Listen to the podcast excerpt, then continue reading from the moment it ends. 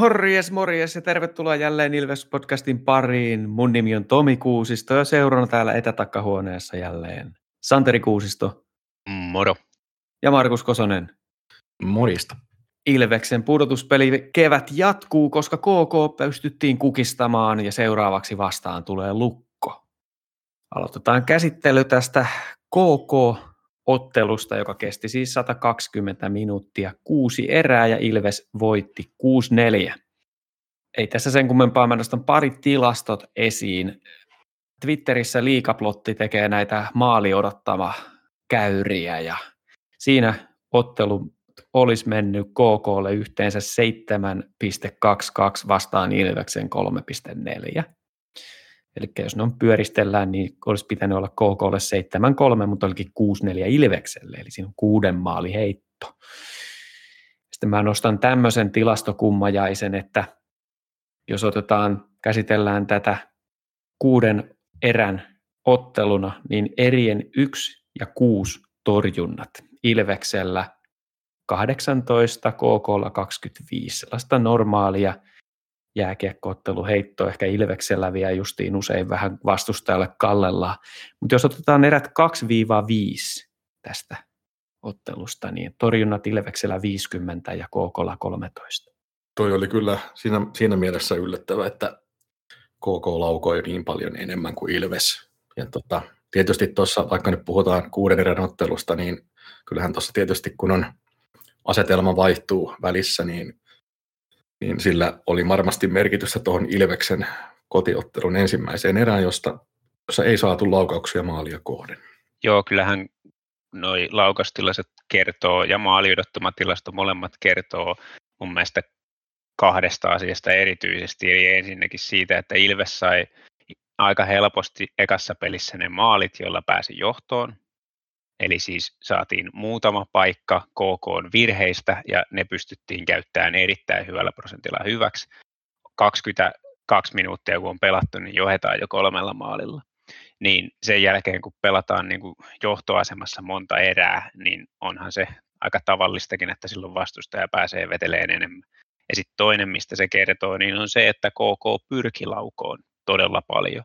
Että yksi, mikä on aika mielenkiintoista kanssa katsoa, niin on just se, että kuinka moni noista laukauksista meni maalille asti. Torjuntojakin oli paljon, mutta, mutta varsinkin kun katsoo sen ekan tota, pelin laukaisukarttaa, niin KKlla hirveä määrä vetoja tuosta keskeltä, mutta sitten kun niitä alkaa syynäämään, niin toteaa, että melkein kaikki meni ohi maali, ja se ei johtunut siitä, että KK olisi ollut huono laukomaan, vaan siitä, että siellä oli aina Ilveksen mailla välissä. Mm. Ilman muuta siis kyllä Ilveksen toi blokkipelaaminen on, sitä nostetaan melkein joka pelissä esiin, että on tietysti nämä tietyt legendaariset, on, on Joona Ikosta ja on Elorin, että, mutta kyllä se, kyllähän se on niin kuin, niin kuin on aikaisemminkin puhuttu, että tämä oman alueen, varsinkin sen keskustan puolustaminen on erittäin avainasemassa Ilveksen pelitavassa nykyisin. Ja siihen tietysti liittyy tämä, että vaikka vastustaja pääsee veteleen, niin ne vedot ei joko päädy maalille tai ne joudutaan huonoista paikoista vetää. No niin mainitsit tuossa, että Ilves sai vähän helposti sen, sen tota, johdon siinä ensimmäisessä ottelussa ja tietyllä tavalla mun mielestä itse asiassa ne maalit, mitkä sinne tehtiin, niin vaikka ne ehkä sellainen päällisin puolin saattaisi olla sellaisia, että nyt laitettiin maalivahin piikkiin tai muuta, mutta olihan ne niin kuin todella komeita suorituksia, että vaikka Juu. Et, niin kuin sillä on joku, vaikka Joona Ikosen veto siinä yhteen nollaan ekassa pelissä, niin, niin vaikka se tuli sillä vähän puoli-ilmaiseksi tilanne, että rauhittiin kiekkoa sinne ja siitä sisään, mutta se veto oli todella laadukas. Joo, ja siis täytyy nyt tosiaan niin kuin heti sanoa, että en, en tarkoita sitä, että Ilves olisi jotenkin säkällä tuossa johtoon päässyt, vaan kyllähän se ensimmäisen pelin ensimmäinen erä mentiin tasan sillä käsikirjoituksella, minkä Myrrä oli käsikirjoittanut tai kuka vaan siellä Hukopissa, että Ilveksen, Ilveksen tahtipuikolla mentiin siinä, että vaikka KK siinäkin ehkä piti vähän kiekkoa enemmän, niin kyllähän paremmat maalipaikat oli Ilveksellä. Ja sitten vielä tehtiin myös semmoisista paikoista maaleja, mikä ei normaalisti ole maalipaikkoja, mutta kun tehtiin niin hyvä yksilösuoritus, esimerkiksi se Päkkilän veto sieltä aika pienestä kulmasta, niin aivan täydellinen laukaus, että, Että kyllä, kyllä niin kuin, todella hyviä suorituksia Ilvekseltä ja, ja niin kuin siinä mielessä ihan ansaitusti mentiin johtoon siinä. Mutta se, että siitä tuli kolmen maalin johto, niin se, se oli jo aika niin kuin silleen, et, tota, iso ero siihen nähden, mitä ne pelitapahtumat oli. Joo, mun pitää ottaa tuohon vielä kiinni, kiinni kun tota mainitsit tuon Päkkilän maalin, niin siinähän tavallaan, siinä oli Mika Saukkonenkin väitti, että täysin maalivahdin maali ja näin, mutta sillä kun sitä katsoi sitä tilannetta, niin se veto lähti niin, kuin niin täydellisesti sen rautasen jalkovälistä, että maalivahti Bratström ei vaan niin kuin nähnyt sitä kiekkoa ja se aukko, mistä se meni sisään, oli semmoinen tupakkiaskin kokoinen ja suoraan putken alle, että se oli vaan niin kuin täydellinen laukaus. Huonosta asemasta, mutta niin. Toi on aina niin kuin, että, että voiko sanoa, että oli maalivahdin maali, kun kyllä mä senkin argumentin sinänsä ostan, että kun noin pienestä kulmasta tulee veto, niin maalivahdin pitäisi peittää koko maali, ihan sama näkeekö se kiekko vai ei, mutta sitten taas toisaalta ei, ei, ei niin kuin ne maalivahdit kuitenkaan siihen joka kerta pysty, että joskus se veto tulee niin yllättäen niin äkisti sieltä jostain pienestä kulmasta, että se jää se tupakkiaskin kokoinen aukko sinne ylänurkkaan ja 99 kertaa sadasta se veto ei mene sinne niin tarkasti kuin mm. se nyt meni. Kyllä. Joo, sit, nyt kun ollaan päästy tähän, tähän tota, Mr. Maalahden koustukauskulttuuriin, niin, tota, niin kyllä niin kuin meikä, meikäläinen todella, todella niin kuin yllättynyt siitä, että tähän on nyt menty, koska Maalahti nyt ei ole niin kuin maaleilla prassaillut ja sitten oikeastaan sen, mitä se niin kuin yrittää silloin, kun se menee sinne hyökkäysalueelle sisään tai sillä niin se on aina laittaa sitä kiekkoa kavereille. Ja nyt, mm. nyt sitten parin peliin tollainen, tollainen suoritus, niin tota, sanotaan, että kyllä yllätti aika, aika kovasti. Ja, ja sitten tuommoinen pieni tilastoasia, että kyllä tämmöisillä suorituksilla on niin oikeasti sinne joukkueen itsetunnolle suurta merkitystä, että esimerkiksi nyt sitten Lukkoa vastaan tuli eka ja nyt KK vastaan toinen, niin pari minuutin sisään tästä Ilves tekee jälleen maalin. Mm. Vaikka se nyt voi olla sattumaakin, mutta siis ihan oikeasti kyllä, kyllä. merkitystä voi olla. Aivan varmasti tuommoisella koko kentän soololla, varsinkin kaverilta, joka ei niistä ole mitenkään niin kuin tunnettu, niin, niin tota, on, on kyllä merkitystä joukkueen fiilikseen. Että, siis mua hymyilitti vielä se koko oikeastaan sen erätauon siinä, kun mä mietin sitä Maalahden maalia, kun se tuli siihen erän loppuun, että, että kun toi, toi on just se, miten sun pitää se tehdä, että jos sä, jos sä niin haluat sen tehdä, että sä koko kauden siinä ylivoimalla sun homma on se, että sä jätät sen kiekon sinne takana tulevalle ja sä teet sen sata kertaa sadasta. Ja mm. sitten sit kun tulee ne playoffit ja vastustaja on skoutannut tasan tarkkaan sen, että miten Ilves yrittää tuoda kiekkoa alueella, niin sitten sillä kerralla sä yllätät kaikki ja viet sen päätyyn asti ja pistät vielä sisään, niin siis, voisi tehdä elokuvan vaan tuosta yhdestä ylöstuonnista. kyllä, kyllä. kyllä. Mutta viittasitte tähän niin kuin henkiseen puoleen, että kun tehdään avainkohdissa maaleja, niin se mikä täytyy sanoa tästä joukkueesta tällä kaudella, mä haluan puhua Myrren valmentamisesta kyllä enemmänkin tässä jaksossa, mutta se, että, että toi henkinen puoli on kyllä lujassa kantimissa mun mielestä siinä mielessä, että ei yleensä tule sellaista aistia, että, että, tai tuntemusta, että tämä on hävitty tämä peli niin kuin joukkueen puolelta. Mm. Että loppuun, loppuun asti yritetään, että se on tuskallista seurata sellaisia joukkueita, joissa tuntuu, että se naps naps menee vaan se selkäranka poikki, mutta tässä, mä, tässä joukkueessa mä en sellaista aisti. Ja sitten toisekseen se, että kun meillä materiaali on kuitenkin yksilöiden puolelta sillä että, että ei paljon paikkoja tarvi, että niitä maaleja voi tulla, niin sitten tarko- tästä mä johdan sen, että aina, aina ollaan ikään kuin mukana pelissä, vaikka luvut olisi taululla mikä vaan. Kyllä. Joo, kyllä siinä joukkueessa on niin kuin kyllä halu, halu voittaa, että vaikka se materiaali olisi aina niin kuin täysin vertainen vastustaja, mutta kuitenkin halutaan sitä sen verran, että luovuttaa ei aleta. Kyllä. Mutta nyt kun aloit henkisestä puolesta puhua, niin ei me ehkä kuitenkaan voida ihan täysin sivuuttaa nyt tätä jälkimmäistä osaottelua, että henkisesti oltiin niin kipsissä, että en ole ikinä nähnyt mitään joukkuetta noin kipsissä noin pitkään kuin mitä Ilves oli toisessa osaottelussa KK vastaan. Joo, mutta mä taas olen eri mieltä tässä että mun mielestä kyse ei ole henkisestä kipsistä. Et mun mielestä kyse on valmennuksesta.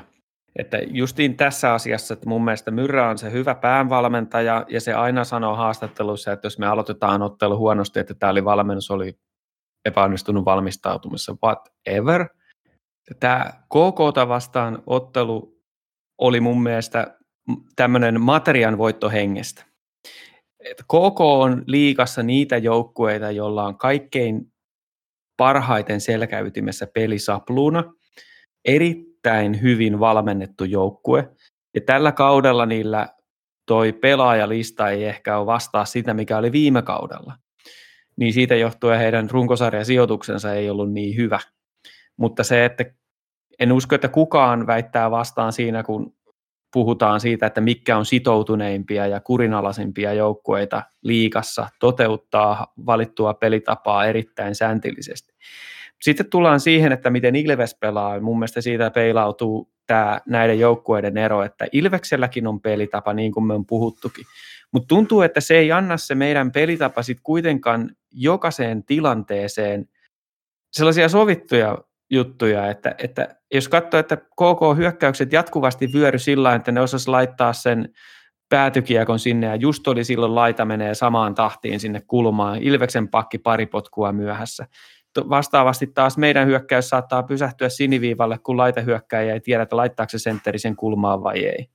Niin tää, tässä mä sanoisin, niin kun, että se ongelma tulee sieltä valmennuksen puolelta, että ei ole vaan ei ole vain osattu antaa niitä työkaluja sinne, vai johtuuko se sitten siitä, että meillä viisikot elää pelistä toiseen niin paljon?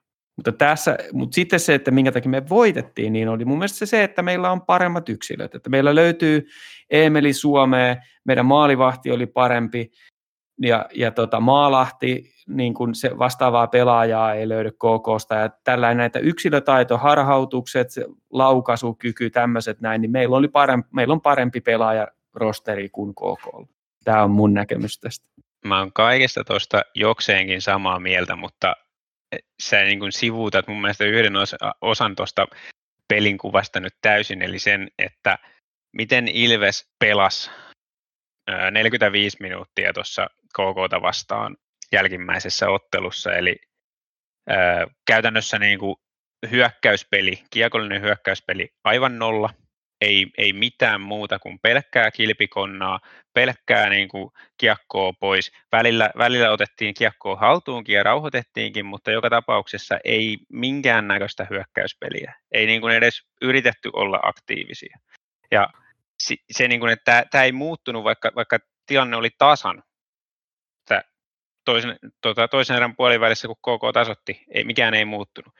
Seuraavalla erätauolla mikään ei muuttunut. Edelleen Ilves on täysin passiivinen, täysin köysissä, mutta sitten kun Ilves sai sen yhden maali, sai sen ensimmäisen tilanteensa koko pelissä, Myttynen teki maali, niin sen jälkeen se kääntyy aivan täysin.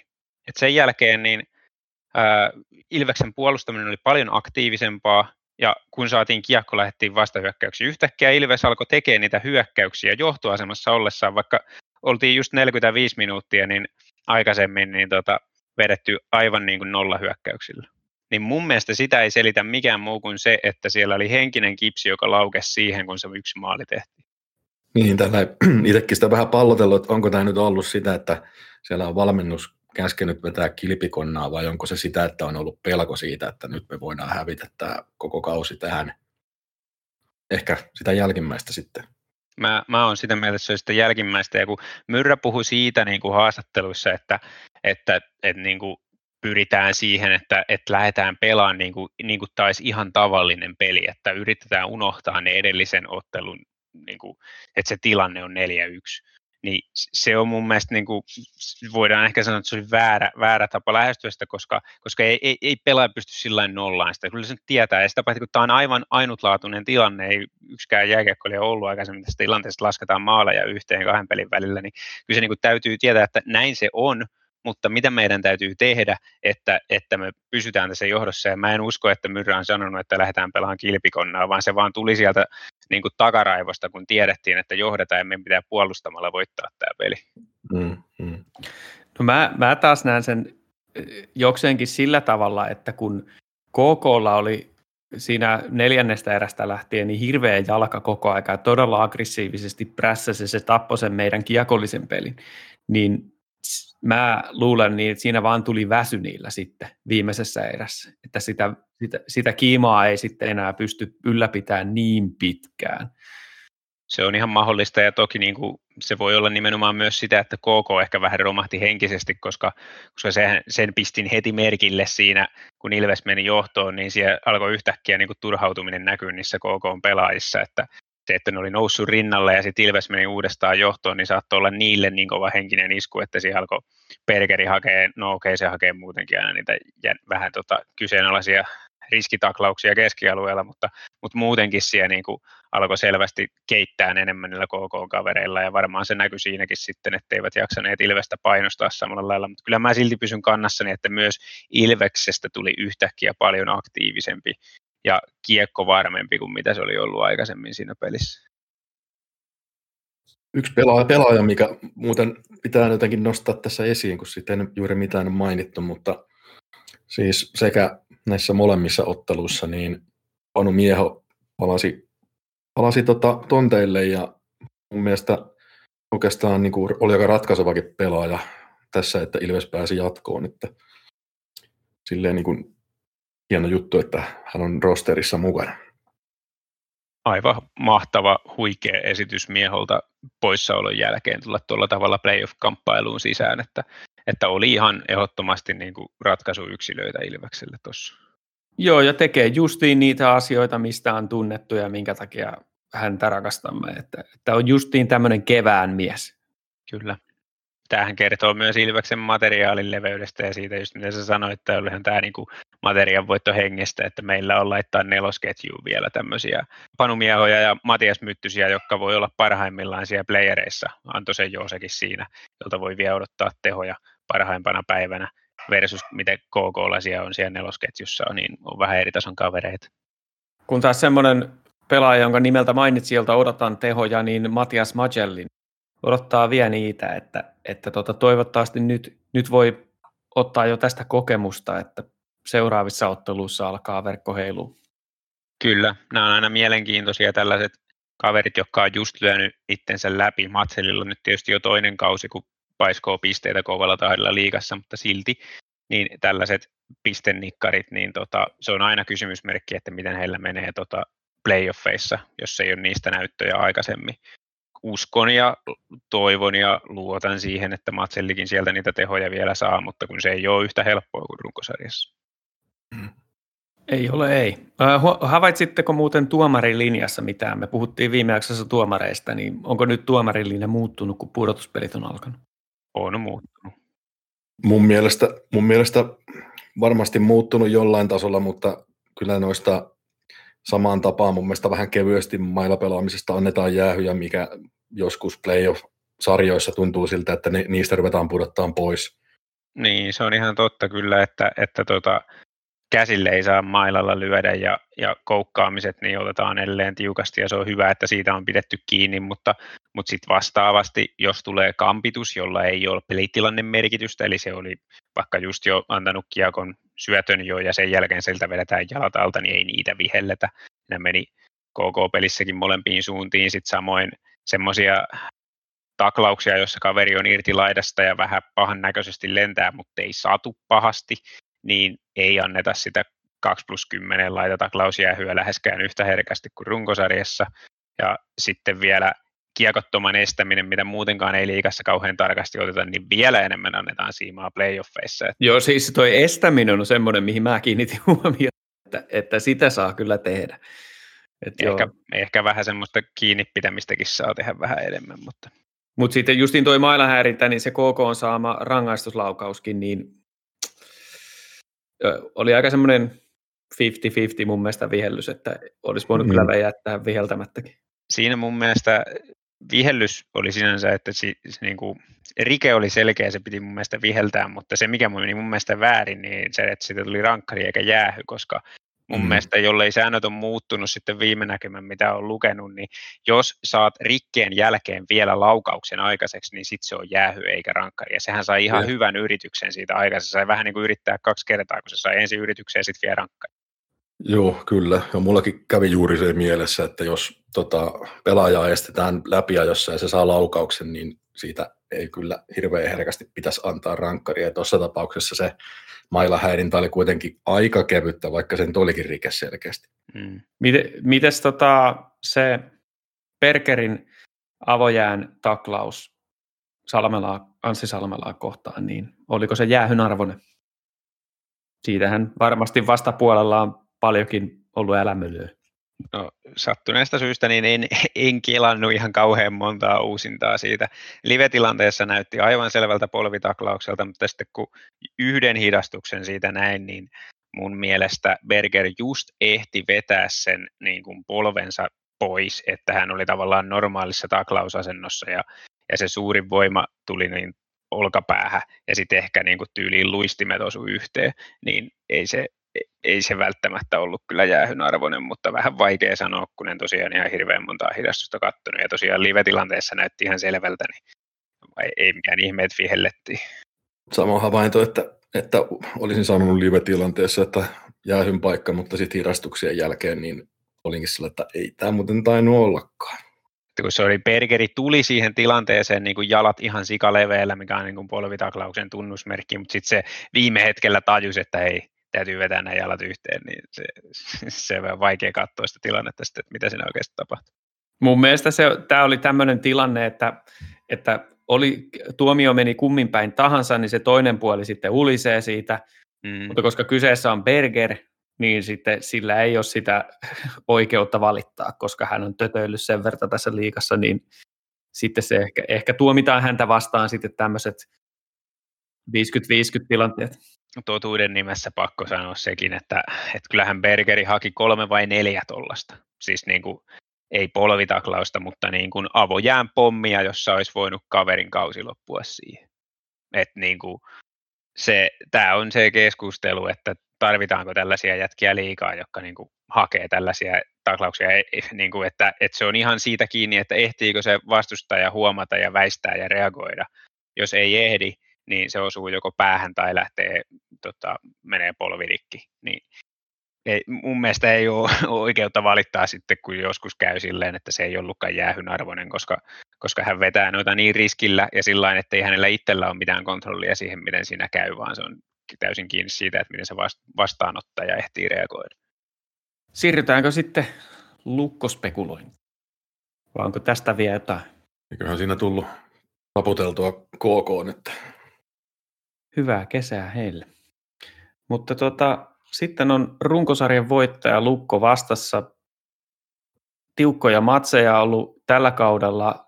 Siinä oli se tuplaottelu 4-1 turpaan molemmista, jossa tuntui, että oltiin mukana, mutta maalivahtipelistä ja vähän tuntui, että tu- tuurilla hävittiinkin, mutta ollaan kuitenkin kerran tälläkin kaudella onnistuttu voittaa. Sitä viime ottelukin oli ihan lapasessa, mutta sitten aivan omiin, omaan tyhmyyksi, omiin tyhmyyksiin hävittiin. Siis tämäkin, jos ajatellaan tätä koko otteluiden draamaa, että mitä siinäkin kävi, niin sitäkään ei olisi edes nähty, jos ei parikka olisi luistellut mailaa päin ja siitä rankkaria lukolla 4-3, niin Mm. Voi veljet. Mutta se, että mikä tämän ottelusarjan panos on, niin on mun mielestä tämän koko Ilves-organisaation nykytila. Että tässä on nyt niin monta kymmentä vuotta tarvottu syvällä suossa, ja koska siis Ilves on voittanut viimeksi pudotus eh, niin puolivälierä-sarjan, oliko se 2001, kun saat, oliko se silloin, kun saatiin pronssia, niin siitä asti ollaan, ollaan me näitä sääliplayereita voitettu, mutta sitten ei, ei puolivälieräsarjaa. Ja viime kaudella oltiin neljänsiä runkosarjassa, jos sitä nyt lasketaan, kun kaikki ei pelannut täysiä otteluita ja niin edespäin. Ja nyt me oltiin kahdeksansia, oli sitten pisteestä kiinni tai ei. Niin jos me nyt taas pudotaan puolivälierässä, niin mun mielestä se on, se on niin kuin, en tiedä onko se katastrofi onko oikea sana, mutta kyllä niin kuin niin todella synkkä pettymys, ainakin meikäläisen. Se on mun mielestä tämän ottelusarjan panos. Mm. Se on tietyllä tavalla, mitä viimeiskin sanoin, niin mun mielestä Lukko on silti hyvä vastustaja tähän kohtaan, koska Ilves on pystynyt sitä noissa neljässä runkosarjan ottelussa haastamaan pelillisesti. Ja tota, voi olla, että Lukkokin, kun niillä on se tavallaan se odotusarvo, että Lukko vie tämän 3-0 tämän sarjan, niin niin se, että tämä altavastaaja-asema ja sitten se, että meillä kuitenkin pelillisesti on eväitä lukkoa vastaan, niin, niin tämä on kyllä tosi mielenkiintoinen ja tasainen pari. Että tätä varmaan monet ajattelee, että tämä on semmoinen lukolle semmoinen hoidetaan alta pois tyyppinen, mutta mä, mä luulen, että tästä tulee tosi tiukka sarja. Ja sitten varsinkin vielä tuo, tuo, että toi tavallaan Mäkiniemi on päässyt niin tuohon hyvään kevätvireeseen. Ja tässä niin kuin kuitenkin se, että meillä on 5 vastaan 5 torjuntaprosenttissa Ilveksellä liikassa kolmanneksi paras runkosarjassa sille, että me ollaan kuitenkin, niin kuin, jos ei olla aavella, niin ollaan pystytty hyvään maalivahtipeliin, niin tässä nyt sitten kaksi tällaista kovaa kohtaavat siinä, että maalivahtipeli tulee olemaan todella iso juttu kyllä. Kyllä joo, ja mä näen, että tässä on nyt niin todella herkulliset asetelmat, just, just johtuen tästä altavastaaja-asetelmasta ja siitä, että meillä on todella kovassa vireessä oleva maalivahti, meillä on todella uhrautuvasti ja kurinallisesti pelaava puolustus. Ja täytyy muuten sanoa vielä sen verran palaan tuohon KK-sarjaan tässä yhteydessä, että edes siinä kipsissä se puolustus ei hajonnut Ilveksellä missään vaiheessa. Se viisikkopuolustus pelasi jäätävän kovalla tasolla siihen nähden, kuinka paljon KK sai sitä pyöritystä ja hyökkäyksiä aikaiseksi. Ja siinä tullaan siihen henkiseen puoleen, mikä mun mielestä meillä ei missään vaiheessa horjunut. Siinä tullaan mun mielestä siihen, että se on, se on näiden pelaajien selkäytimessä toi uhrautuva puolustuspeli ja tasan tarkkaan jokainen ehkä tietää, mitä siellä omalla alueella pitää tehdä. Ja tasan tarkkaan ei tiedetä sitten, että mitä siinä keskialueella menossa toiseen päähän. Kyllä, kyllä. se on juuri näin, mutta, mutta palatakseni lukkosarjaan, niin tämä on yksi, niin kuin, mikä täytyy olla kunnossa, jos altavastaaja haluaa, jos, jos haluaa henki voittaa sen materian, niin silloin, silloin puolustuspeli ja maalivahtipelin täytyy niin kuin olla todella kovassa iskussa, ja tällä hetkellä Ilveksellä ne molemmat on. Siihen päälle se niin kuin, vastaiskujen vaarallisuus, mikä Ilveksellä on, niin kyllä tässä on semmoinen kombinaatio, että kun kukaan ei mitään odota Ilvekseltä, niin kaikki on mahdollista tässä sarjassa. Mutta tuohon, mä sanoin, että mä en tiedä, mitä muut odottaa, siis, mutta mä odotan siis ainoastaan voittoa tästä näin, koska mua ei tyydytä se, että hävitään tiukan taistelun jälkeen 3-2. Sitten, että mitä tästä kaudesta jää käteen? Oltiin runkosarjassa kahdeksansia ja whatever. Ei, ei muakaan se tyydytä, mutta kyllä mä silti se, että Lukko on dominoinut tätä sarjaa nyt kaksi kautta putkeen, niin kyllä se vaan vähän sillä tavalla on, että, että tota, mä en näe Ilvestä tällä hetkellä samantasoisena seurana, niin mit, mitä muuta mä voin tästä odottaa kuin sitä, että se on suuri saavutus, jos tämä onnistutaan voittamaan. Ja totta kai se on pettymys, jos puolivälirissä jälleen kerran pudotaan, mutta mun mielestä se liittyy enemmän siihen, että runkosarja oli pettymys. Semmoinen yksi akilleen kantapää, mikä Lukossa voisi vois ehkä piillä tässä sarjan kynnyksellä, niin on se, että vaikka noin niin runkosarjan kokonaisotteluiden myötä, niin silleen tota, Lukon ja Ilveksen ylivoimat oli kohtuullailla tehokkaita molempien, ja Ilveksen alivoima oli heikkoa sillä tavalla, että mikä se Lukolla joku yli 88 ja Ilveksellä alle 80. Siinä on selkeä niin ero, että Ilves on lähtökohtaisesti huonompi alivoimajoukkue.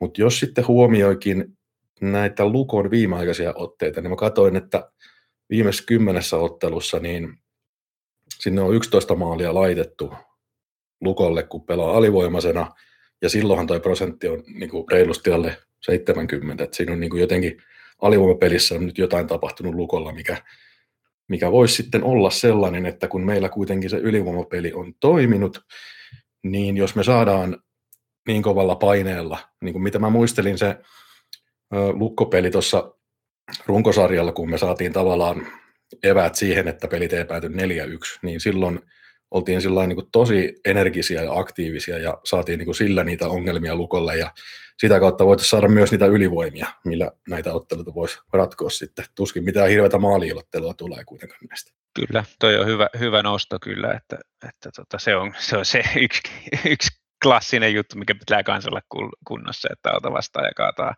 suuren ja mahtavan, niin tota se, se erikoistilanne peli, niin siinä ei saa antaa tasotusta, vaan pikemminkin pitää pystyä repiin siinä ero. Ja mä luulen, että Ilves lähtee tähän aika erilaisella taktiikalla kuin KK vastaan, juurikin johtuen siitä, että KK vastaan tiedettiin, että, että meillä on lähtökohtaisesti materiaalietu.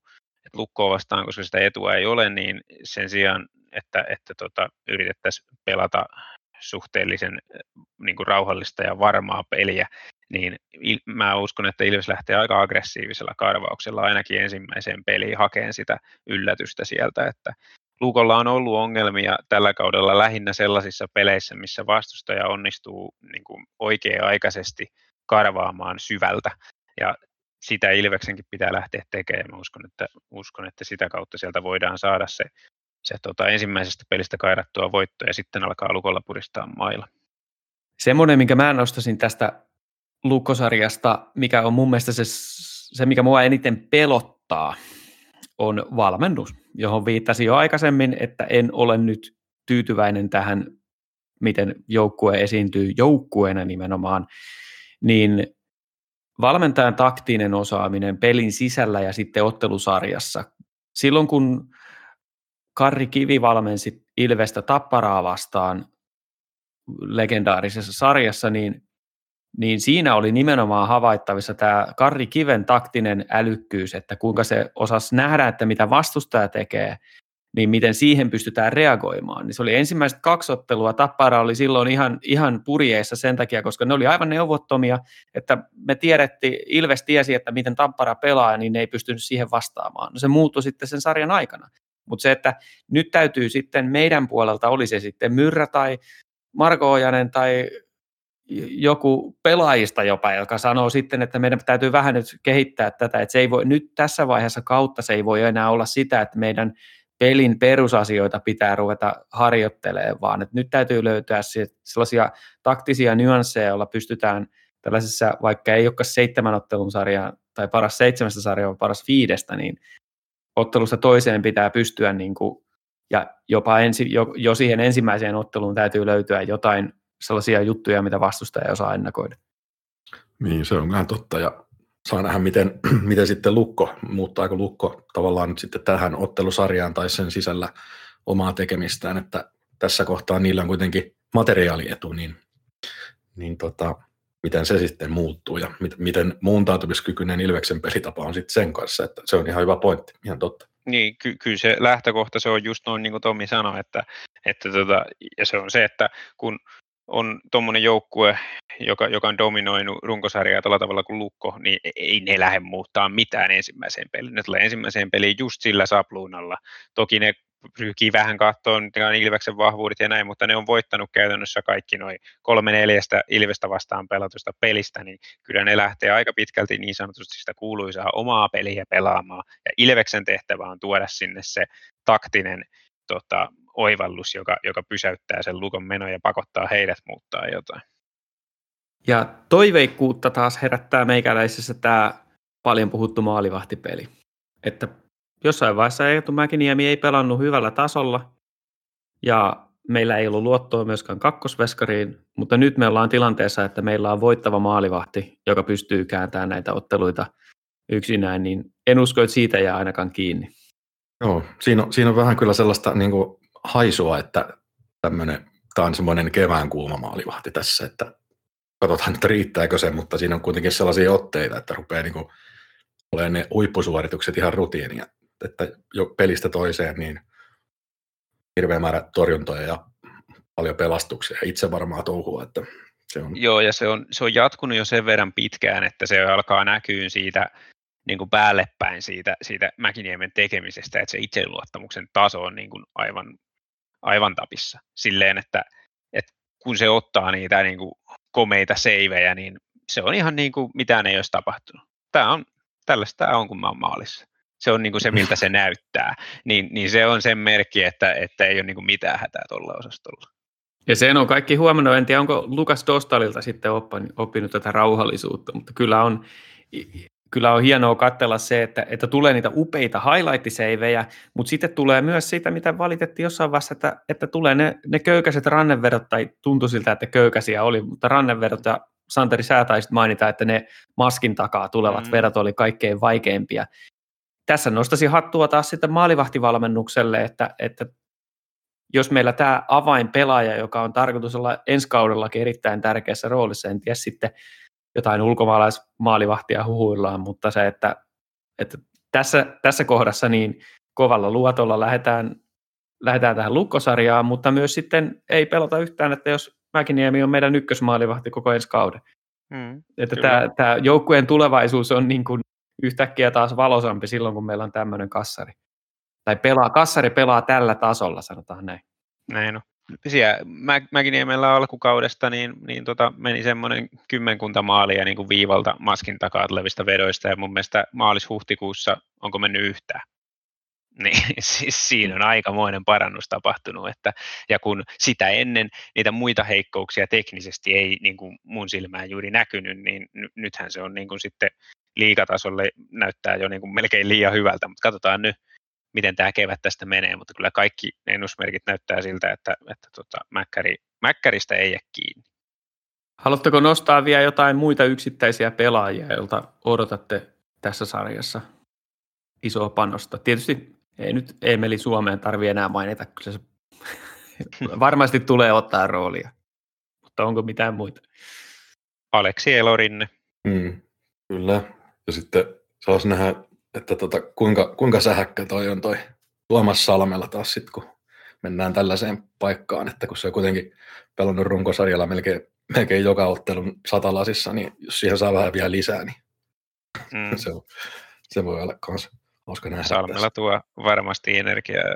Elorintieltä mä odotan tosiaan sellaista jotain niin kuin tai, tai omista putkista tota, pistettyä vetoa maalin edessä, maalin kattoon, että jotain tällaista. Siistiä, että, että joku muu mun lisäksi niin nostaa Tuomas Salmelan. Sehän oli nimenomaan lukkoa vastaan, on, oli viime kohtaamisessa niin kuin osoitti sitä fyysistä peliä myös, että saattaa Kyllä. olla ihan kevään, kevään kaveri. Kyllä.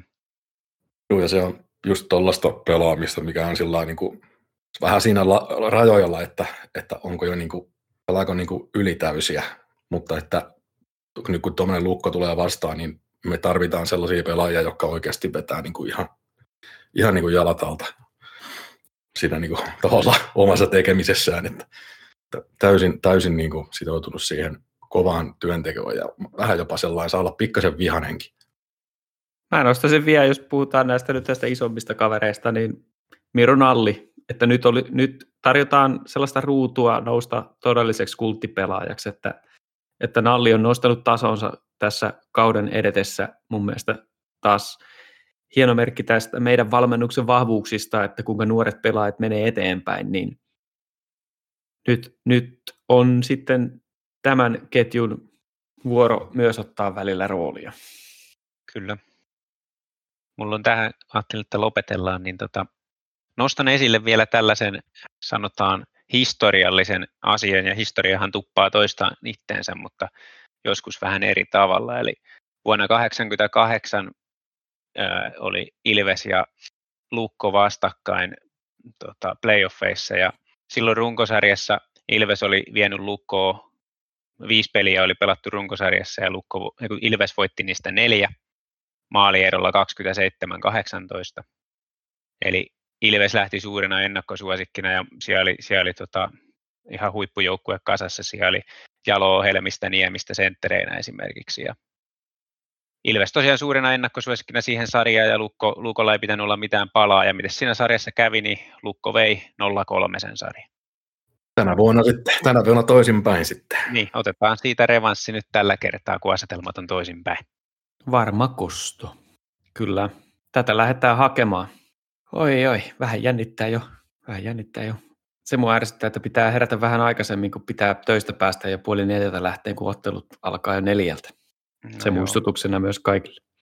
Mutta tota, tämä oli tämmöinen pudotuspelijakso ja se ottelusarja päättyy viimeistään sunnuntai 25. päivä, ja sitten seuraava sarja alkaa torstaina 29. päivä. Että pyritäänkö siihen, että jakso olisi ulkona jo keskiviikkona? Lähdetään siitä. Lähdetään siitä liikkeelle. Joo, eli seuraava jakso ilmestyy keskiviikkona 28.4. mikäli Ilves Lukon voittaa. Ja mikäli kesäloma on koittanut, niin sitten tiedotamme myöhemmin, koska kauden nippuun vetävä jakso tulee ulos. Tämä oli Ilves Podcast ja mun nimi on Tomi Kuusisto ja seurana etätakkahuoneessa olivat Santeri Kuusisto ja Markus Kosonen. morjes, morjes.